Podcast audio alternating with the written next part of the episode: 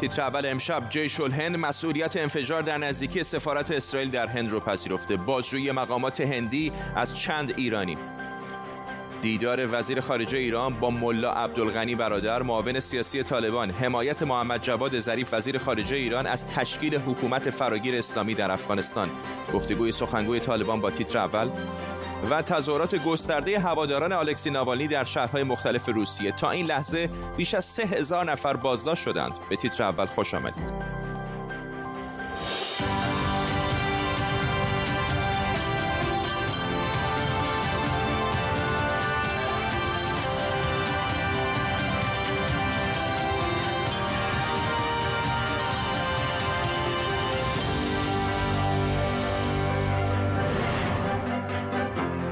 سلام به شما. نیروهای امنیتی هند از چند ایرانی به زن دست داشتن در انفجار نزدیکی سفارت اسرائیل در دهلی نو بازجویی کردند. گروه جیش هند مسئولیت این حمله رو بر عهده گرفته و تهدید کرده که این انفجار آخرین حمله نبوده و حمله های دیگری هم در راه بعضی مقامات اسرائیلی جمهوری اسلامی و سپاه قدس رو به دست داشتن در انفجاری که جمعه در نزدیکی سفارت اسرائیل در دهلی اتفاق افتاد. متهم کردند. در طول برنامه به کمک تیمی از کارشناسان و خبرنگاران این خبر و خبرهای دیگر رو دنبال می‌کنیم. پیش از همه بریم به اسرائیل همکارم. اشکان صفایی از اورشلیم با ماست. اشکان چه جزئیات بیشتری می‌دونیم در مورد انفجار روز جمعه در نزدیکی سفارت اسرائیل در هند؟ بله خب همونطوری که گفتین مسئولیت این انفجار یک گروهی به اسم جیش الهند بر عهده گرفته. اما رسانه های اسرائیلی از قول مقامات هندی دارن میگن که اونها فکر می‌کنن این جیش الهند اصولا وجود خارجی نداره و فقط برای این هست که در واقع حواس اونها رو پرت کنه و مقامات اسرائیلی هم بر این باورند که احتمال بسیار زیاد دست سپاه پاسداران انقلاب اسلامی پشت این موضوع هست. بر اساس گزارش های رسانه های اسرائیلی و هندی تا الان دو ایرانی بازداشت شدن و بازجویی شده از اونها و همچنین پلیس هند از مقامات این کشور خواسته که یک فهرستی از تمام ایرانیانی که در هفته های گذشته به هند سفر کردن رو تهیه کنه و در اختیار اونها بذاره. همزمان تمهیدات امنیتی در سفارتخانه های اسرائیل در تمام جهان و حتی در خود هند بجز سفارتخانه از جمله در مرکز مذهبی خباد که در بمبئی هست و دوازده سال پیش حمله تروریستی به اون شده هم افزایش پیدا کرده. ممنونم از تو اشکان صفای خبرنگار ما در اورشلیم اسرائیل. در ایران امروز محمد جواد ظریف وزیر خارجه این کشور با ملا عبدالغنی برادر معاون سیاسی طالبان و هیئت همراهش در تهران دیدار کرده و از تشکیل حکومتی فراگیر اسلامی در افغانستان حمایت کرده. سخنگوی طالبان ساعتی پیش به تیتر اول گفت این دیدار در فضای مناسب و خوبی برگزار شده. امروز قبل از چاشت جلسه بین ملا برادر و خود معاون سیاسی امارات اسلامی افغانستان و رئیس دفتر سیاسی و بین وزیر امور خارجه جمهوری اسلامی ایران محمد جواد ظریف برگزار شد. در این دیدار که در فضای خوبی برگزار شد مسائل مربوط به دو کشور مورد بحث و بررسی قرار گرفت. همچنان پیرامون وضعیت افغانستان مذاکرات بین الافغانی عمل شدن کامل توافقنامه دوحه و ضرورت صلح و امنیت در افغانستان و منطقه نیز بحثا صورت گرفت. محمد شفیق همدم مشاور ارشد پیشین ناتو در افغانستان و تحلیلگر مسائل افغانستان از واشنگتن دی سی با ماست. آقای همدم به نظر میاد که طالبان داره مذاکراتش رو هم با ایران افزایش میده هم الان هیئتی به روسیه رفتن با مقامات روس مذاکره کردن. آیا هیچ تغییر موضع می‌بینید؟ از اینکه قبلا به نظر میومد این مذاکرات بیشتر متمرکز هست به مذاکره با ایالات متحده در جای مثل دوحه. فکر کنم طالبان در این موضوع نهایت اشتباه بزرگ مرتکب میشن و شاید هم قیمتش هم بپردازن به خاطری که ایران و روسیه یک البته دو دو دو مورد بسیار جدی در مورد مختل ساختن روند صلح و عامل اصلی بدبختی های افغانستان است. موضوع روسیه روسیه کشوری بود در زمان جماهیر اتحاد شوروی که هنوز هم افغانستان از از مشکلاتش نجات نیافته و با تاسف که البته موقف ایران به خاطری که در افغانستان خواهان حکومت همه شمول اسلامی هستند بسیار غیر منطقی است. به این مفهوم که حکومت افغانستان اکنون حکومت جمهوری اسلامی افغانستان است. همه شمول است. یعنی اگر تعریف ایران از حکومت همه شمول حضور رهبری طالبان در حکومت باشه تعریفشان از حکومت اسلامی و همچنان همه شمول اشتباه است. به خاطر که ایران به یاد داره که طالبان دیپلمات ایرانی را در افغانستان همیشه از بین بردن و کشتن و در زمان به یادم است که ما محصل متعلم ما را همیشه طالبان جمع کرده بود که علیه ایران حملات خود انجام بدن. پس هم ایران و هم طالبان دو قطب مختلف و متفاوت مغناطیس هستند هیچگاه با هم جور نمیان تمام ایران به خاطر مختل ساختن روند صلح قطر است که ایالات متحده آمریکا و متحدینش هم در اعلامی اخیر خود مشترکن. عکس العمل خود نشان دادن و فکر می‌کنیم که مورد به طالبان ضرر بزرگ کرده. محمد شفیق همدم مشاور پیشین ناتو در افغانستان. ممنونم از شما. همطور که گفتم همزمان به حضور هیئتی از طالبان در تهران. شماری دیگر از اعضای این گروه هم به مسکو رفتن. هیئت مذاکره کننده صلح افغانستان در دوحه هم گفتن که طالبان میز مذاکره رو ترک کردن و ما همچنان منتظر روند مذاکراتیم. ناتو هم اعلام کرده نیروهای بین المللیش تا بعد از ضرب العجل اردیبهشت ما که جزء توافق طالبان با آمریکاست در افغانستان باقی میمونن. رجب سفروف مدیر مرکز مطالعات ایران معاصر در روسیه از مسکو به ما پیوسته. آقای سفروف شما هم همچین تصوری دارید که به نظر میاد با انگار خروج آمریکایی ها از افغانستان نقش پررنگتری روسیه و ایران دارن بازی می‌کنن الان؟ ببینید قبل از آن که من به سوال شما پاسخ بدم یک نکته هست که الان گروه طالبان می‌خواد کارت برنده خودشون را در موزه مسکو باز هم دوباره استفاده بکنن و فرمات مسکو رو سری امریکا بکشن و باز فشار بیاورن. این نه. و بلال خصوص خودی فرمت مسکو بود که فشار آورد به امریکا و آقای ترامپ این قرارداد را توافقات را با گروه طالبان سال گذشته به امضا رساند. الان که نگرانی طالبان از آن است که در امریکا می‌تونه رئیس جمهوری جدید تجدید نظر بکنه از آن توافقاتی که سال گذشته به امضا رسیده بود. اونها را وادار نمود که باز دوباره مسکو را یاد بکنن یاد به یاد بیاورن و دنبال مسکو بیان و این کارت برنده را باز دوباره بکشن که روسیه به امریکا فشار بیاورد که تجدید نظر از این توافقات نداشته باشه. مطمئنا الان برمیگردیم به سوال شما. دولت مسکو دولت روسیه مطمئن است که امریکا و سازمان ناتو باید از افغانستان باید برود در صورتی که اگر این اونها نروند هیچگاه اساس برای درست نمودن و تاسیس نمودن یک دولت می فراگیری ملی با حضوری قومیت و مذاهب افغانستان امکان ناپذیر است. و بنابراین حتما و حتما باید با قولش بیست امریکا و باید این قراردادی که افغانستان را باید ترک بکنه باید انجام بشه. وگرنه صلح و ثبات کشور افغانستان نمی‌تونه حکم فرما باشه.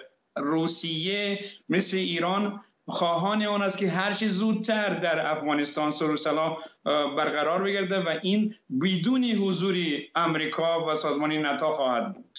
رجب سفروف رئیس مرکز مطالعات ایران معاصر در روسیه از مسکو. ممنونم از شما.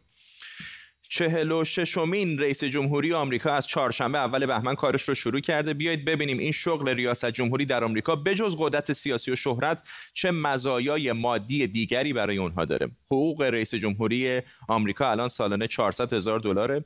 ترامپ یکی از چهار رئیس جمهور در طول تاریخ آمریکاست که همه حقوقش یا بخشی از اون رو بخشیده. دونالد ترامپ تمام حقوق سالانش رو هر چهار سال به نهادهای مختلف دولتی و کارکنانشون بخشید. ترامپ و چهار رئیس جمهور قبلی دیگه سالانه حدود 207 هزار دلار به عنوان حقوق بازنشستگی می‌گیرن. اما این همه درآمدشون نیست. مثلا اوباما برای یک سخنرانیش می‌تونه حدود 400 هزار دلار بگیره. یعنی معادل حقوق یک سالش وقتی که رئیس جمهور بود. رئیس جمهوری سالی 100 هزار دلار هم برای سفرهاش 50 هزار دلار برای مخارجش و 19 هزار دلار هم برای تفریح و سرگرمی دریافت می‌کنه. رئیس جمهوری آمریکا 100 هزار دلار هم برای تغییر دکوراسیون می‌گیره که با اون می‌تونه خونه رو به سلیقه خودش تزیین کنه. اگر رئیس جمهوری حوصلش از کاخ سفید سر بره می‌تونه بره به خونه ییلاقیش در کمپ دیوید که تمام امکانات لازم رو داره. وسط یک منطقه جنگلی در مریلند. گاهی هم مهمونهای خارجیش رو می‌بره به همونجا. رئیس جمهوری با هواپیمای بوینگ 747 اختصاصیش سفر می‌کنه که همه جور امکاناتی از جمله یه بخش ویژه پزشکی و امکانات دیگه داره و می‌تونه میزبان 100 نفر هم باشه. گفته میشه که هزینه هر ساعت پرواز این هواپیما حدود 200 هزار دلاره. بالگرد هم داره که معمولا برای سفرهای کوتاهتر ازش استفاده می‌کنه.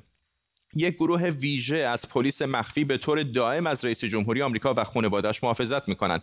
رئیس جمهوری هر جا بخواد بره با این خودروهای پیشرفته کادیلاک موسوم به هیولا سفر می‌کنه که هم ضد گلولن و هم ضد انفجار و حمله های شیمیایی.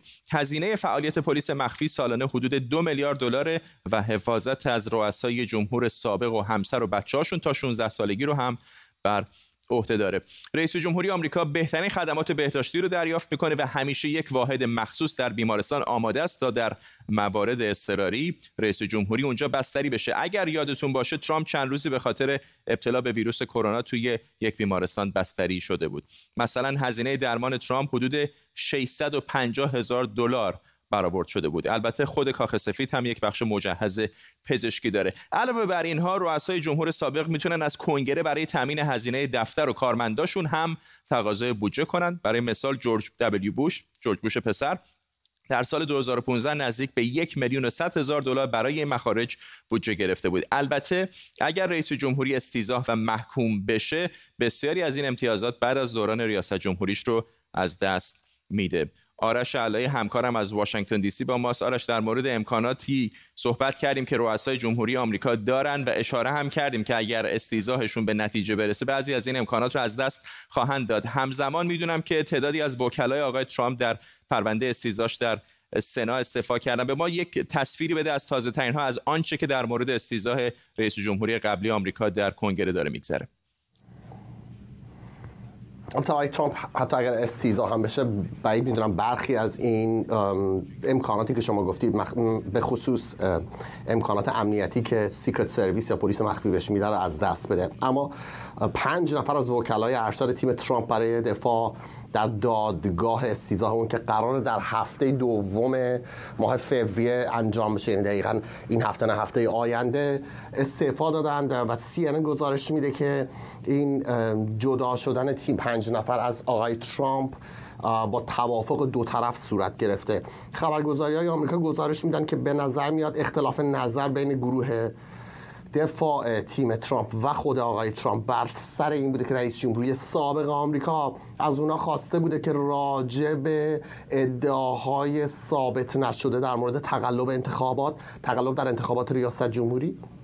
و بعد اینکه این انتخابات در واقع از دست آقای ترامپ رو بوده شده صحبت بکنن و وکلا به نظر میاد که با این مسئله زیاد راحت نبودن. بنابراین یک هفته قبل از این دادگاه در سنای آمریکا استعفا کردند. ممنونم از تو آرش علیه خبرنگار ما در واشنگتن دی سی. برفی همطور که پشت سر آرش هم می‌بینید برف بخش گسترده از پایتخت ایالات متحده آمریکا رو فرا گرفته. تصاویر زنده هم داریم از خودرویی که داره به صورت زنده همین الان در خیابانهای اطراف واشنگتن دی سی حرکت می‌کنه و تصویرهای زندهش هم به ما مخابره میشه. همطور که می‌بینید برف نسبتا سنگینی در پایتخت آمریکا آمده. چیزی حدود 10 تا 20 سانت گمان میره که بین امروز و فردا در پایتخت آمریکا برف بباره. در شهر دیگری در ساحل شرقی ایالات متحده آمریکا یعنی نیویورک گمان میره که فردا ممکنه تا 30 سانت برف بباره و زندگی بسیاری از شهروندان این شهر مهم آمریکا رو مختل کنه.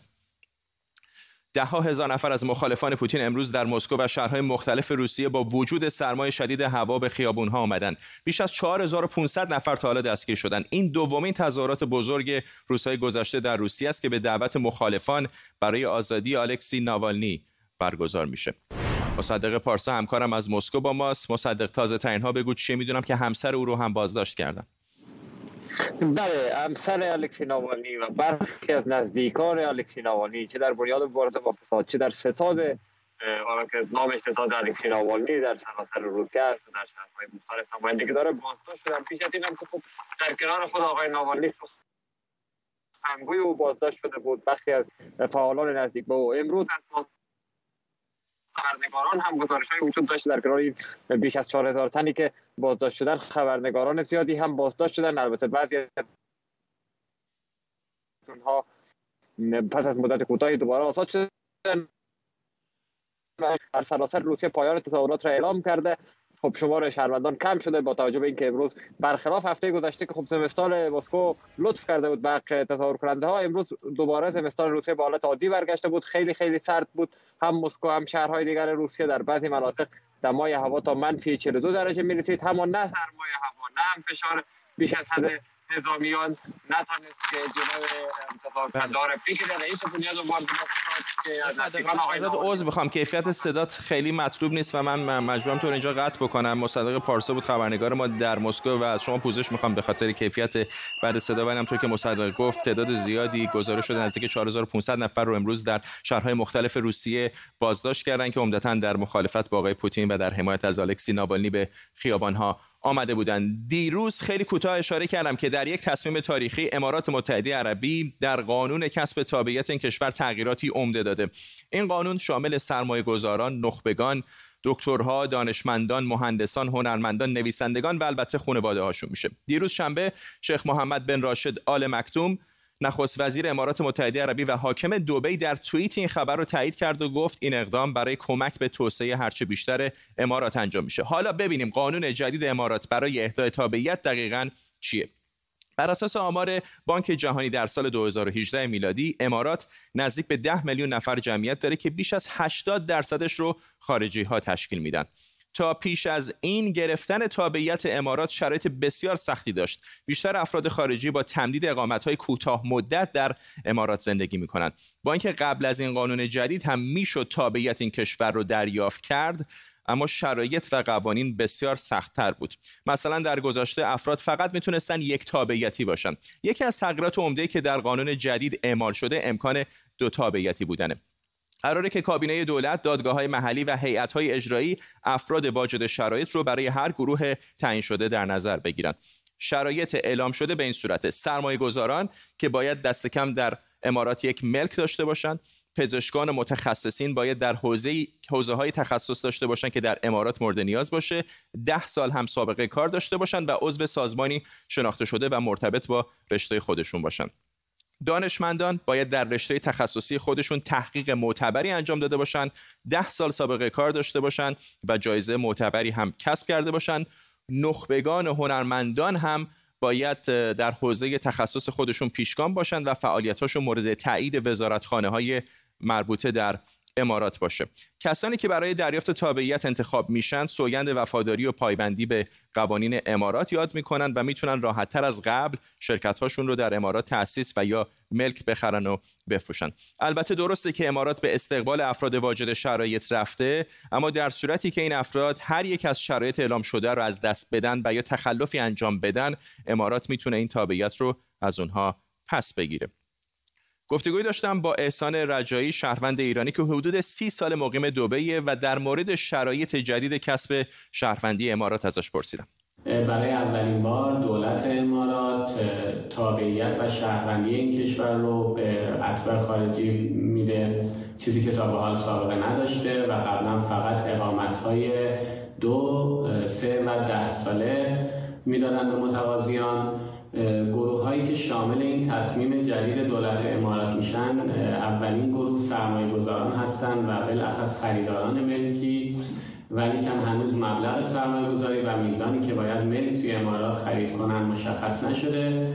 گروه بعدی کسانی هستند که مدارک دانشگاهی معتبر دارن. البته باید طبق این قانون گروهی هستند که دولت امارات بهشون باید نیاز داشته باشه از نظر علمی باید پیشگام باشن حداقل ده سال سابقه کار توی اون زمینه داشته باشن و اینکه مدارکشون همه به تایید وزارتخونه های امارات برسه. و گروه بعدی کسانی هستن که هنرمندان هستن افراد صاحب فکر و خلاق هستن که توی این مورد آخر هم باید تمام مدارکشون بررسی بشه و مدارک بین المللی داشته باشن که مورد تایید دولت امارات قرار بگیره. بالاخره بازرسان سازمان بهداشت جهانی بعد از دو هفته قرنطینه امروز اجازه پیدا کردند که از بازار شهر ووهان بازدید کنند جایی که برای اولین بار مواردی از ابتلا به ویروس کرونا در اونجا گزارش شده بود. مقامات چینی بعد از مدت‌ها تکذیب در نهایت در آخرین روز سال 2019 گفتند که چند مورد از ابتلا به یک بیماری ذاتوریه ناشناخته رو شناسایی کردند و حدود یک ماه بعد هم شهر ووهان قرنطینه شد. در خبری مرتبط با واکسن کرونا مجله تایم در گزارشی درباره کارایی واکسن شرکت مدرنا نوشته که این واکسن در مقابله با گونه های جدید ویروس کرونا هم موثره و میزان پادتن‌های تولید شده برای محافظت در برابر کووید 19 بعد از تزریق واکسن همچنان در سطح کافی هستند. اما در ایران دعوا و اختلاف نظر بر سر واکسن کرونا روسی اسپوتنیک همچنان ادامه داره. در جدیدترین واکنش ها سازمان نظام پزشکی ایران اعلام کرده سازمان بهداشت جهانی واکسن روسی رو تایید نکرده و ما همون رو تایید نمی‌کنیم. همزمان سعید نمکی وزیر بهداشت ایران در پاسخ به انتقادها به واکسن روسی گفته که به کوری چشم خیلی ها این واکسن رو اول به خانواده خودمون تزریق می‌کنیم. دکتر آلان فتوحی متخصص داروشناسی بالینی از استکهلم سوئد با ماست. آقای دکتر فتوحی سوالات زیادی برای خیلی ها مطرح است که می‌خوان این واکسن ها رو بزنن نگرانی هایی دارن می‌دونم بخش قابل توجهی سیاسی شده اما واقعا از کجا میشه اطمینان خاطر به دست آورد که یک واکسن مورد تایید هست و امن هست برای زدن؟ خب مراحل تایید واکسن و تستش بسیار مشخص و واضح هست و اونی که معلومه خب این واکسن روسی که ایران خریداری می‌کنه ممکنه خیلی هم موثر باشه و کم خطر هم باشه ولی چون اطلاعات مربوط به این تست ها منتشر نشده و جایی وجود نداره به خاطر همین خطرات بالقوه‌ای که در اثر تزریق این واکسن می‌تونه به وجود بیاد اطلاعی در موردش نیست و این بسیار طبیعی است. ارگان های مثل FDA امریکا EMA اروپا و سازمان بهداشت جهانی جاهایی هستند که اطلاعات مربوط به این نوع تحقیقات رو معمولا دریافت می‌کنن و بررسی می‌کنن کارشناسانی دارن که این کار رو می‌کنن و بعد که مشاهده کردن که همه داتا رو هم گذاشتن مشاهده کردن که واکسن موثر هست و خطرات بالقوه یا خطرات بالفعلی بهتر بگم نداره برای به اصطلاح کسانی که اون رو دریافت می‌کنن و بر روی چند هزار نفر تست شده اون موقع این رو تایید می‌کنن. وقتی این مراحل طی نشده باشه و این اطلاعات در اختیار قرار داده نشده باشه. هر خطری ممکنه در اثر تزریق واکسن کسانی رو که واکسن رو می‌گیرن تهدید بکنه و این احساس خطر بسیار منطقیه.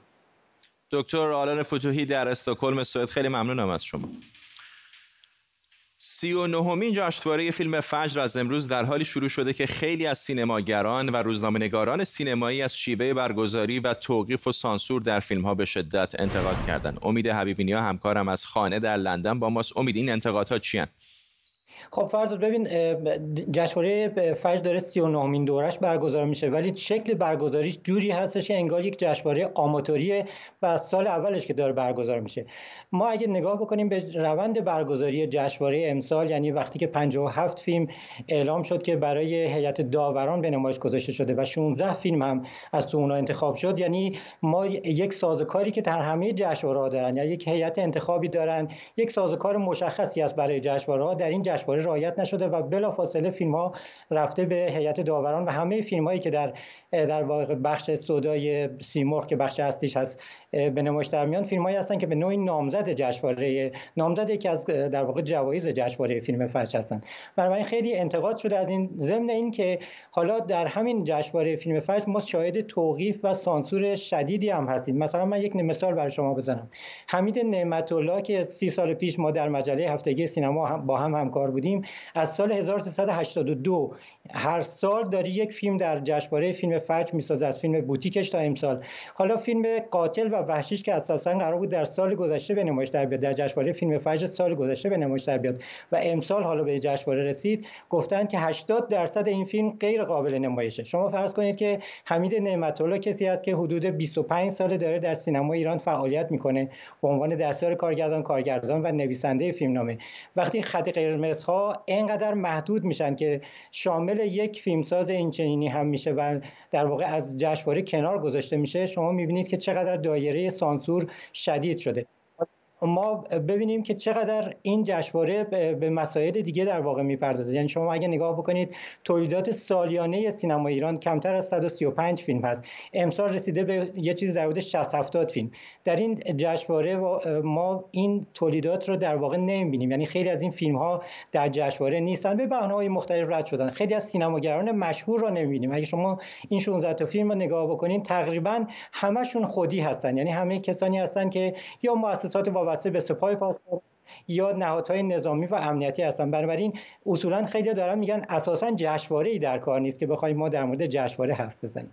ممنونم از تو. همکارم امید حبیبی نیا از خانه در مرکز لندن. این تصاویر زنده که پیشتر بتونه از پایتخت آمریکا در واشنگتن دی سی نشون دادم. جالب. اجازه بدید قبل از پایان برنامه باز همین رو ببینیم. خودرویی رو می‌بینید که در یکی از خیابانهای واشنگتن دی سی پایتخت آمریکا در حال حرکت است و تصاویر زندهش هم به ما مخابره میشه. نزدیک دو سالی هستش که واشنگتن دی سی برفی به این حجم ندیده. برف آمده بوده در این دو سال گذشته ولی کمتر از دو اینچ. در بخش مختلف شرق آمریکا برف داره میباره. تصاویر زنده رو هم می‌بینید از کاخ سفید که سفید پوش شده و در نیویورک هم در فاصله نچندان دورتر از پایتخت آمریکا گمان میره که فردا تا حدود سی سانتی متر برف بباره و این نگرانی وجود داره که باعث قطعی برق و اختلال های دیگر در زندگی مردم شرق آمریکا بشه. به این ترتیب می‌رسیم به پایان تیتر اول امشب. این برنامه بعد از چند ساعت با زیرنویس در یوتیوب ایران اینترنشنال قرار می‌گیره. تا فردا و تیتر اولی دیگر بدرود.